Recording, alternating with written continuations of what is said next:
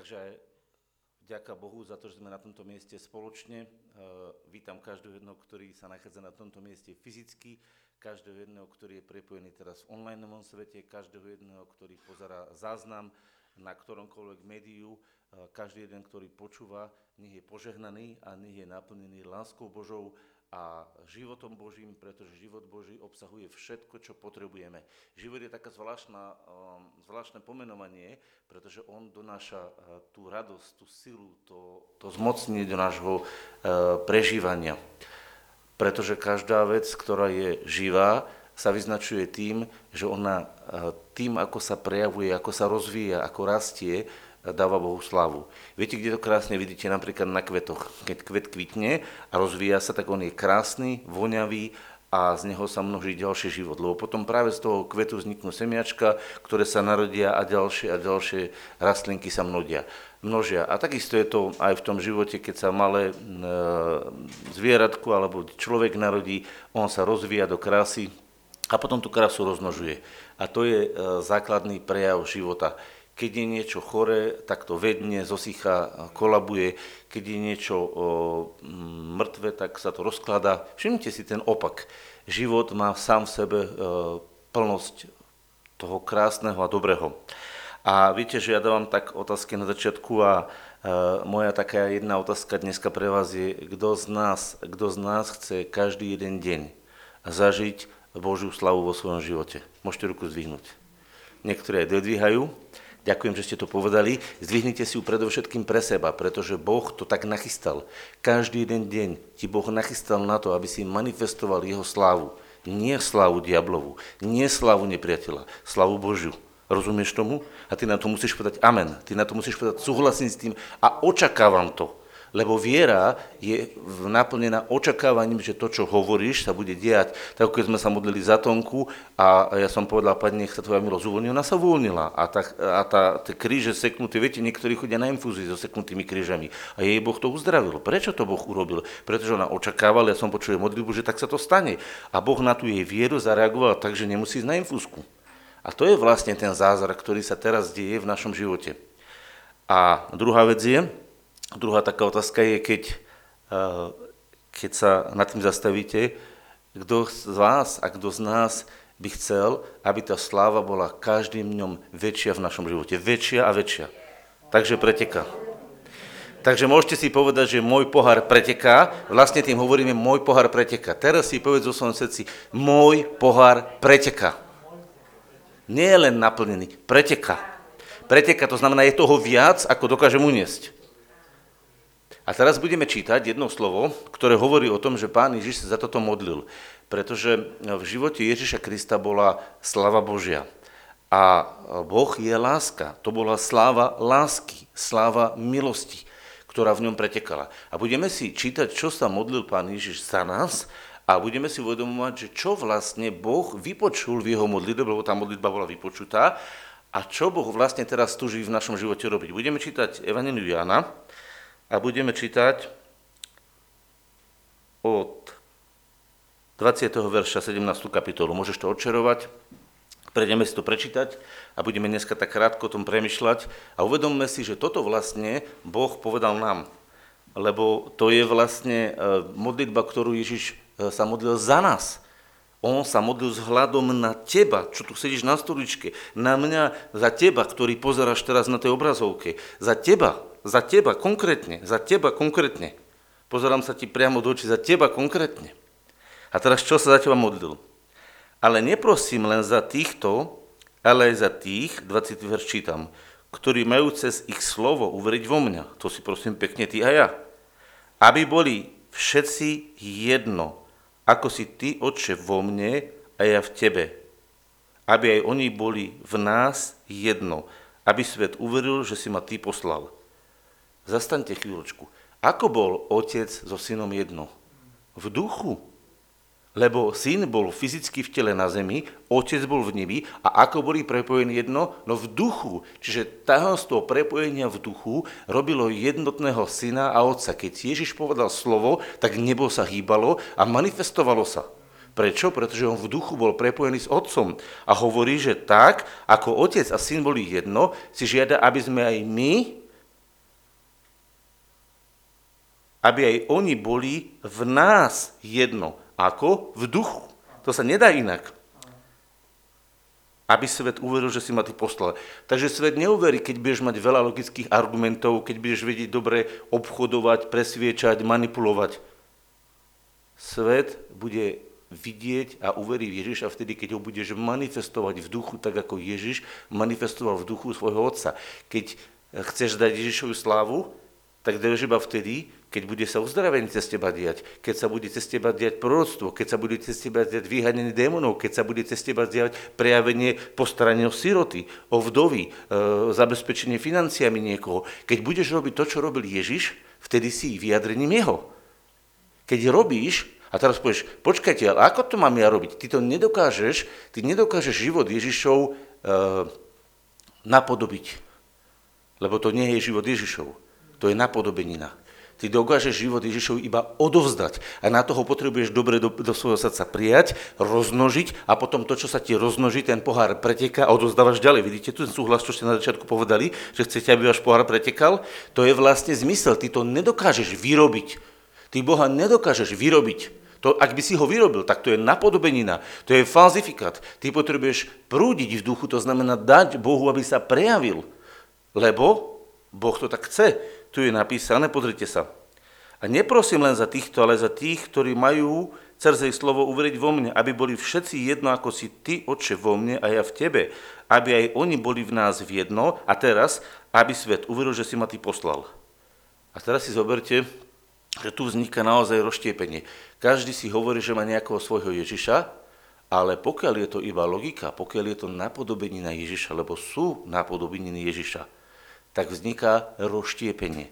Tam, kde je napodobenie na Ježiša, vzniká rozštiepenie, pretože jeden človek alebo jedno náboženstvo vytvorí jedného Ježiša, druhého vytvorí druhého Ježiša, tretie tretieho Ježiša a medzi sebou sa budú byť. Prečo? Pretože sú to vždy rozdielní Ježišovia. Ale tam, kde je život Boží, ktorý preteká, spája a zlieva ľudí z rôznych národov, z rôznych kultúr, z rôznych uh, uvedomení, ale v duchu, keď sú ponorení, sa zlievajú v jedného Božieho človeka, v jedno Božie telo, v Kristovi. A vtedy svet vidí, že toto je jeden Ježiš. Preto môže tu sa pripojiť niekto iný z internetu a pokiaľ je v duchu, on zacíti ducha, lebo tu duch prúdi. A to je tá milosť, že on vlastne prúdi. Duch Svetý prúdi do života človeka a tým, že prúdi, a prúdi aj v tom druhom, tak tí dvaja sú zrazu jednotní, napriek tomu, že majú rozdielne pozadie bývania, rozdielne historické skúsenosti za sebou, môžu byť z rozdielne kultúry, môžu byť z rozdielného národa a predsa ich Boh dokáže zjednotiť. A to je tajomstvo jednoty. Tajomstvo jednoty v duchu. Nie v, logiko, v logike a v prezentovaní nejakého svojho vlastného Ježiša, alebo aj svojho pochopenia Ježiša. Viete, svoje vlastné pochopenie Ježiša môže rozdeľovať. Lebo jeden ho chápe tak, druhý chápe presne opačne a môžu proti sebe ísť. Ale ponorenie v ducha vlastne otvára cestu láske, ktorá prúdi do ľudského života a ona je pojivom dokonalosti. Láska podľa listu Kološanom je pojivom, spojivom dokonalosti. A tu je to napísané a my čítame ďalej, pozrite sa. Aby svet uveril, že si ma ty poslal. A teraz počúvate. A slávu, ktorú si mi dal, dal som ja im, aby boli jedno, ako sme my jedno. Aká je to sláva? To je sláva lásky. Tá sláva lásky, venovaná proti nám, sa nazýva vzhľadom na nás sláva milosti. Lebo my sme ho nedostali zásluhou. Ježiš ju dostal právom. Čiže Ježiš mal slavu lásky, slavu Boha v sebe. Ale my to v našom ponímaní vnímame ako slavu milosti, lebo k nám sa dostáva ako nezaslúžená láskavosť. V liste Efežanom, skôr ako to dočítam, poďme sa prehodiť do listu Efežanom, preklopíme si list Efežanom, tam je napísané v 5. kapitole, v, prvej verš, v prvej kapitole 5. verši. Predurčia z nás k synovstvu cez Ježiša Krista, cieľom Neho, podľa ľúbosti svojej vôle, na chválu slávy svojej milosti, ktorou nás omilostil v tom milovanom. Na chválu slávy jeho milosti. No to znamená, že aby bola tá, tá, tá láska, ktorá k nám prichádza a preteka do nášho života, čo je vlastne Božia milosť, aby táto milosť bola našou slávou a aby v tejto sláve bol chválený Boh. Vidíte tam napísané? Čítate toto, je také ťažké slovo. Na chválu, čiže na oslavu slávy svojej milosti. Lebo tá milosť je slávna, to je Boh sám v sebe ktorou nás omilostil, v ktorom? V tom milovanom. A teraz sme vlastne v Janovi. Poďme sa vrátiť do Jana. A tu je napísané.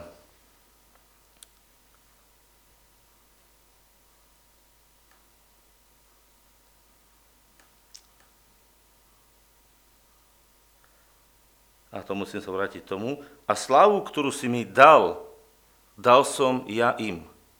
Takže ty už ju máš. A preto som sa pýtal, kto z vás to chce zažívať, lebo ty už to máš. A ak to máš vo svojom duchu, tak to potrebuješ len uvoľniť, len sa poddať. Povedz teraz vo svojom živote, som súčasťou slávy milosti. Povedz sám sebe, som súčasťou slávy milosti.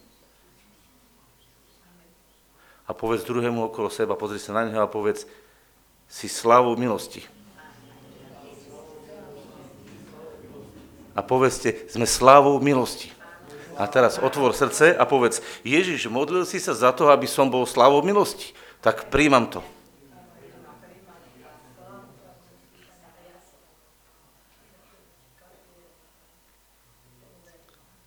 A slávu, ktorú si mi dal, dal som ja im, aby boli jedno, ako sme my jedno.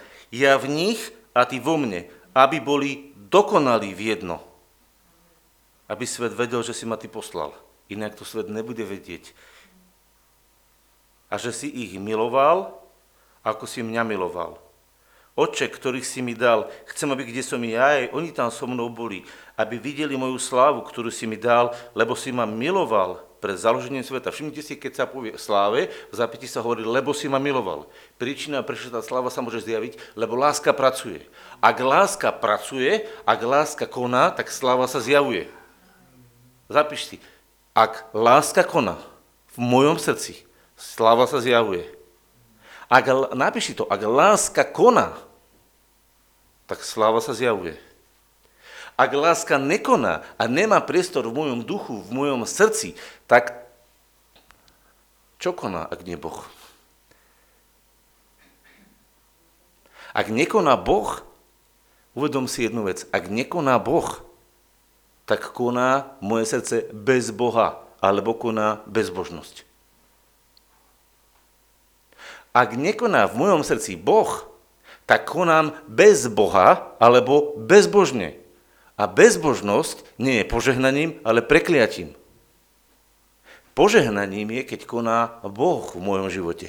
Uvedom si jednu vec, že keď uh, Chceš, aby si bol požehnaním sveta, potrebuješ uvoľňovať vo svojom živote Božiu lásku, ktorá preteká cez teba na tvojho suseda, na tvoju rodinu, na tvojich blízkych, na tento svet a v tejto láske, keď nájdeš druhého, ktorý robí to isté, tak vy sa zrazu viete zliať. Kdekoľvek ste, na ktoromkoľvek kontinente, s ktoroukoľvek rasou, s ktorýmkoľvek človekom ste, keď je na toto napojený, tak ty sa vieš veľmi rýchlo zjednotiť a podať sa pod jedného prúdiaceho ducha, ktorý spája všetky Božie deti v jedno telo. Ježišovo. Lebo to je presne to, za čo sa modlil Ježiš.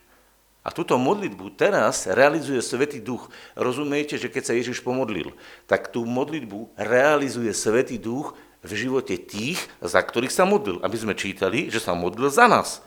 Za tých, ktorí majú uveriť. Čítame to dobre? A teraz sa dívajte, ako to pokračuje. Aby svet vedel, že si ma ty poslal a že si ich miloval, ako si mňa miloval. Tu chcem zastať. Viete, mnohokrát majú Boží deti také zahmlenie, také za, za, zakalený zrak, že sú milovaní. Viete prečo?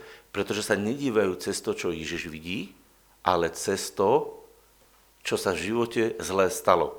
Ak sa ti stali zlé skúsenosti, niekto ťa zneužil, ak ťa niekto oklamal, ak ty si niekde oklamal, ak ty si niečo ukradol, teba ukradli, čokoľvek sa zle stalo v tvojom živote, ak cez toto, čo urobil Satan, cez túto slávu hriechu, choroby a bolesti sa dívaš na svoj život, tak vlastne ty si e, dávaš okuliare slávy satanovej na svoj život a potom sa nedív, že nemôžeš prežívať požehnanie, pretože cez filter a cez tie okuliare e, smrti a rozkladu a, a jeho slávy satanovej nemôžeš vzbudiť vo svojom duchu plnosť pomazania, plnosť krásy. To sa nedá. Rozumiete? Ako keby ste zobrali, prepačte, že poviem taký príklad, možno to niekomu už na to dojde. Keby ste išli na luku, ja niekedy po luke, po ovciach zbieram uh, uh, tie hovienka ich, alebo slušne, ak to mám povedať, exkrementy ovčie a zoberiem ich a dám ich do kompostu, lebo keď ich tam pomeliem a potom ich dám do zemi, má výbornú tá zem úrodu. Viete, že to je hnojivo. A teraz si predstavte, že by ste to pozbierali, vysušili, pomleli a išli by ste z toho ako z múky piec kolač. Nikdy z toho kolač neupečiete. Nemôžete z toho odpadu, ktorý sa vytvoril, uh, nemôžete z toho urobiť kolač. A teda aj keby ste ho spravili, asi by nebol veľmi chutný.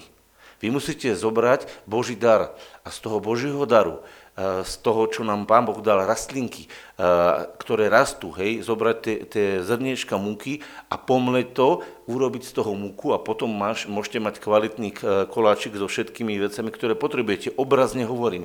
To znamená, ja musím tým Božím pohľadom vidieť seba, aby som mohol tú milosť uvoľniť, lebo jeho sláva vytvára v mojom srdci slávu a vytvorená sláva v mojom srdci donáš slávu do života druhého.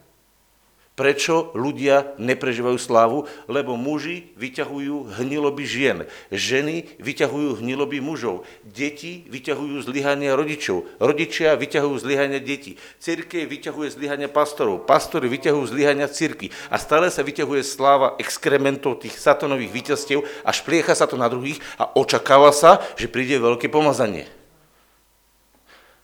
Ako?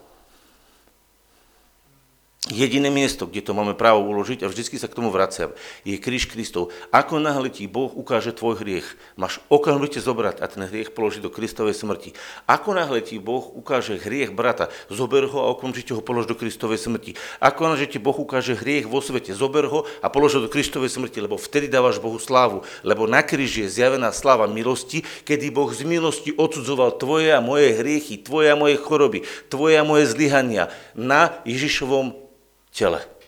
Aby cez Ježišové telo mohol naplniť túto modlitbu. A čo sa modlí Ježiš? Chcem. A čo chce Ježiš? Že si ich miloval, ako si mňa miloval. Aby to vedeli. A počúvajte, čo je napísané.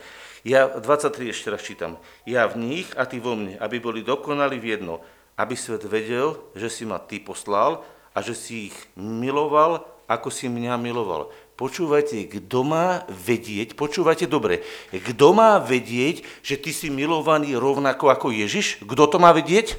Čítajte ten verš. Čítajte ten verš. Kto to má vedieť? Halo, nie ty. To svet má na tebe čítať.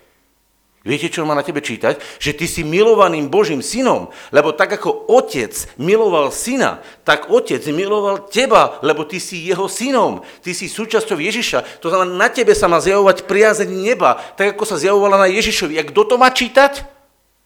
Povedz to, Janko, nahlas. Svet. A jak to má čítať svet, keď, keď ani sami kresťania to nečítajú o sebe? Tak sú veľmi zatemnení zlyhaniami, že ani sami na sebe nečítajú to, čo by mal na nich čítať svet. Ale keď sa podáš po ten tok milosti a ona do tvojho života prúdi a tá milosť prúdi a prúdi von z teba, tak aj svet hovorí, ty si nejaký divný. Mňa raz jedna osoba, ktorá neverí v Boha, verí, že všetko sa deje v nejakej inej rovine, povedala, že že nechápem, ako, lebo oni považujú lásku za vibráciu, že nechápem, ako môžeš vibrovať na takej úrovni, ale vibruj. Vlastne mi chcela povedať, nechápem, ako môžeš žiť v takej láske, ale žij tam. Keď to tak máš, máš to tak. A oni potom, tí ľudia chodia a hovoria, no ty si takou milosťou. A potom sa vás takto s vami objímu a vy ich objímete a iba poviete, objímam ťa a v tom milosťou uvoľňuješ. Vieš, čo sa stane? Oni normálne sa od vás nechcú odopnúť, lebo tá milosť začína prúdiť na nich, oni sa vás takto držia a bola tam taká jedna osoba, tako sa ma chytila a ja som to povedal, vtedy, jak ju držím, bude sa uvoľňovať milosť. A ja som myslel, že ma pustí, ona minútu, dve, drží sa ma takto, čo sa jej deje? Lebo tá milosť sa uvoľňovala a ona ju cítila. Rozumiete? Vy to môžete vedieť urobiť sami so svojím telom a môžete to spraviť aj s druhými, lebo keď ste tým prúdom milosti, tým prúdom lásky, tak ono to vás obnovuje. Položte ruku na srdce, vyskúšaj to teraz. Položte ruku na srdce a budete trénovať sami seba, lebo to potom môžete pustiť ďalej. Vy musíme prijať to videnie. Tu je napísané, že tak ako otec miluje Ježiša, miluje aj svojho syna, teba. Tu je to napísané aby svet vedel, že ako si mňa miloval, tak si aj ich miloval. Veríš tomu? Kto tomu verí, zdvihnite ruku. Aha, všetci dvíhate ruku. Tak teraz si to otrenujete, ako budete vedieť. Povedz vo svojom srdci, pane, príjmam tvoju milosť do svojho srdca. Teraz tam prúdi. Do môjho srdca. Do môjho tela. Príjmam, že som milovaný a milujem. Príjmam, že som milovaný a milujem a uvoľňujem tú milosť. A teraz prúdi. A teraz prúdi tá milosť. Presne podľa Ježišovej prozby.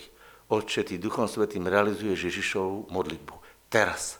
Teraz, v tejto chvíli. Prúd milosti preteká cez moje srdce. Lebo to je tvoja vôľa. Nie iné má tiec do môjho srdca. Nie iné má tiec do môjho ducha. Nie iné má tiec do môjho života. Iba tvoja milosť, ktorá je mocou Božou. Amen. Rozumiete? Kto ste si trošku pocitili niečo v srdci? Hej? A sa to uvoľňuje. Zvihnite ruku. Vnímate? Už nie úplne všetci, ale rozumiete? Ten cit, to, to uh, žitie tohto slova znamená, že žiješ slovo. Lebo čo hovorí Biblia? Nie poslucháči, ale činiteľia skutku sú blahoslavení vo svojom konaní. Keď čítaš toto Ježišovo slovo a ty povieš, toto slovo je pravda, to znamená, že ty príjmaš, že ja v nich a ty vo mne, aby boli dokonalí v jedno, aby svet vedel, že si ma ty poslal a že si ich miloval, ako si mňa miloval.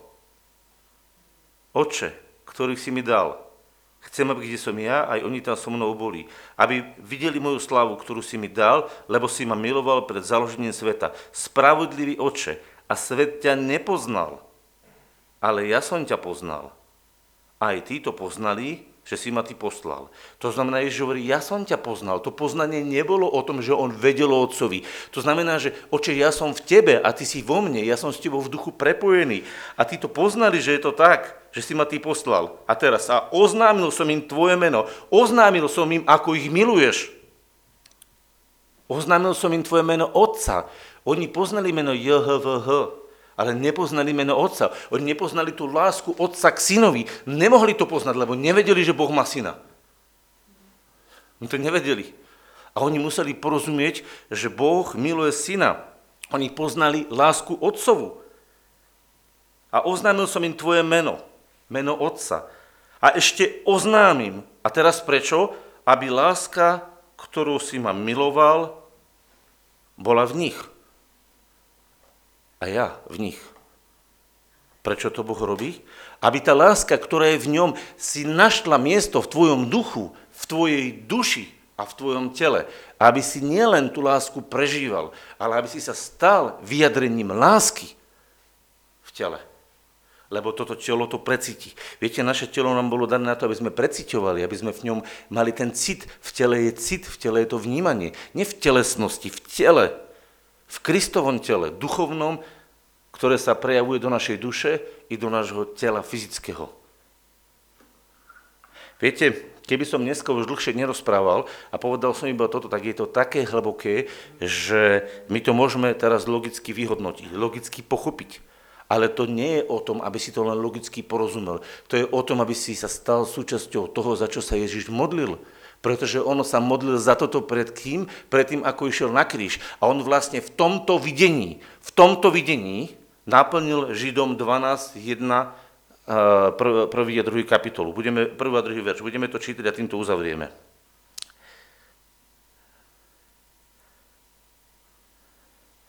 Otvorme si list Židom, Hebrejom, Ja sa k tomu dostanem. Židom 12 a 1, 2. Preto aj my, keď máme taký veľký oblak svetkov okolo seba, zložme každé bremeno a ľahko obklúčujúci hriech. Čiže všetko, čo ťa ťaží, každá spomienka na hriech, každá spomienka na neveru, každá spomienka na to, že Boh ťa niekde zabudol alebo na niečo sa vykašľal v tvojom živote, že proste ťa nevidí. Každá vec, ktorá sa ti zdá a ťa ťaží ako bremeno, zlož to. A tak s trpezlivosťou bež pred tebou ležiaci beh o závod. A teraz, hľadiac na veľvodcu viery a dokonávateľa Ježiša, ktorý miesto radosti, alebo oproti radosti, ktorá ležala pred ním, strpel kríž. Opovrhnúť s hambou a posedel sa po pravici Božieho trónu. Čo vlastne pán Ježiš urobil? To je také zvláštne slovo, že ktorý namiesto alebo oproti radosti, ktorá ležela pred ním, ktorý, ktorý vlastne dívajúca dívajúca na tú radosť, ktorá ležala pred ním, strpel kríž. To znamená, on sa díval na slávu Božiu, zjavenú v ľudských synoch. A pretože vedel, aká sláva bude zjavená v ľudských synoch, tak strpel tú hambu, poníženie, pošlapanie, zbytie, pretože vedel, že keď to vytrpí, tak tá sláva príde do ľudského života. A teraz si predstavte, že Ježiš ide dole, trpí to s jedným cieľom, že vidí, že sláva prichádza do tvojho života. A ty namiesto tomu, aby si toto Ježišové videnie teraz naplnil a stal sa súčasťou tohto jeho videnia, tejto jeho vízie e, budúceho sveta, sa stále zaoberáš tým, čo v tvojom živote spravil nepriateľ.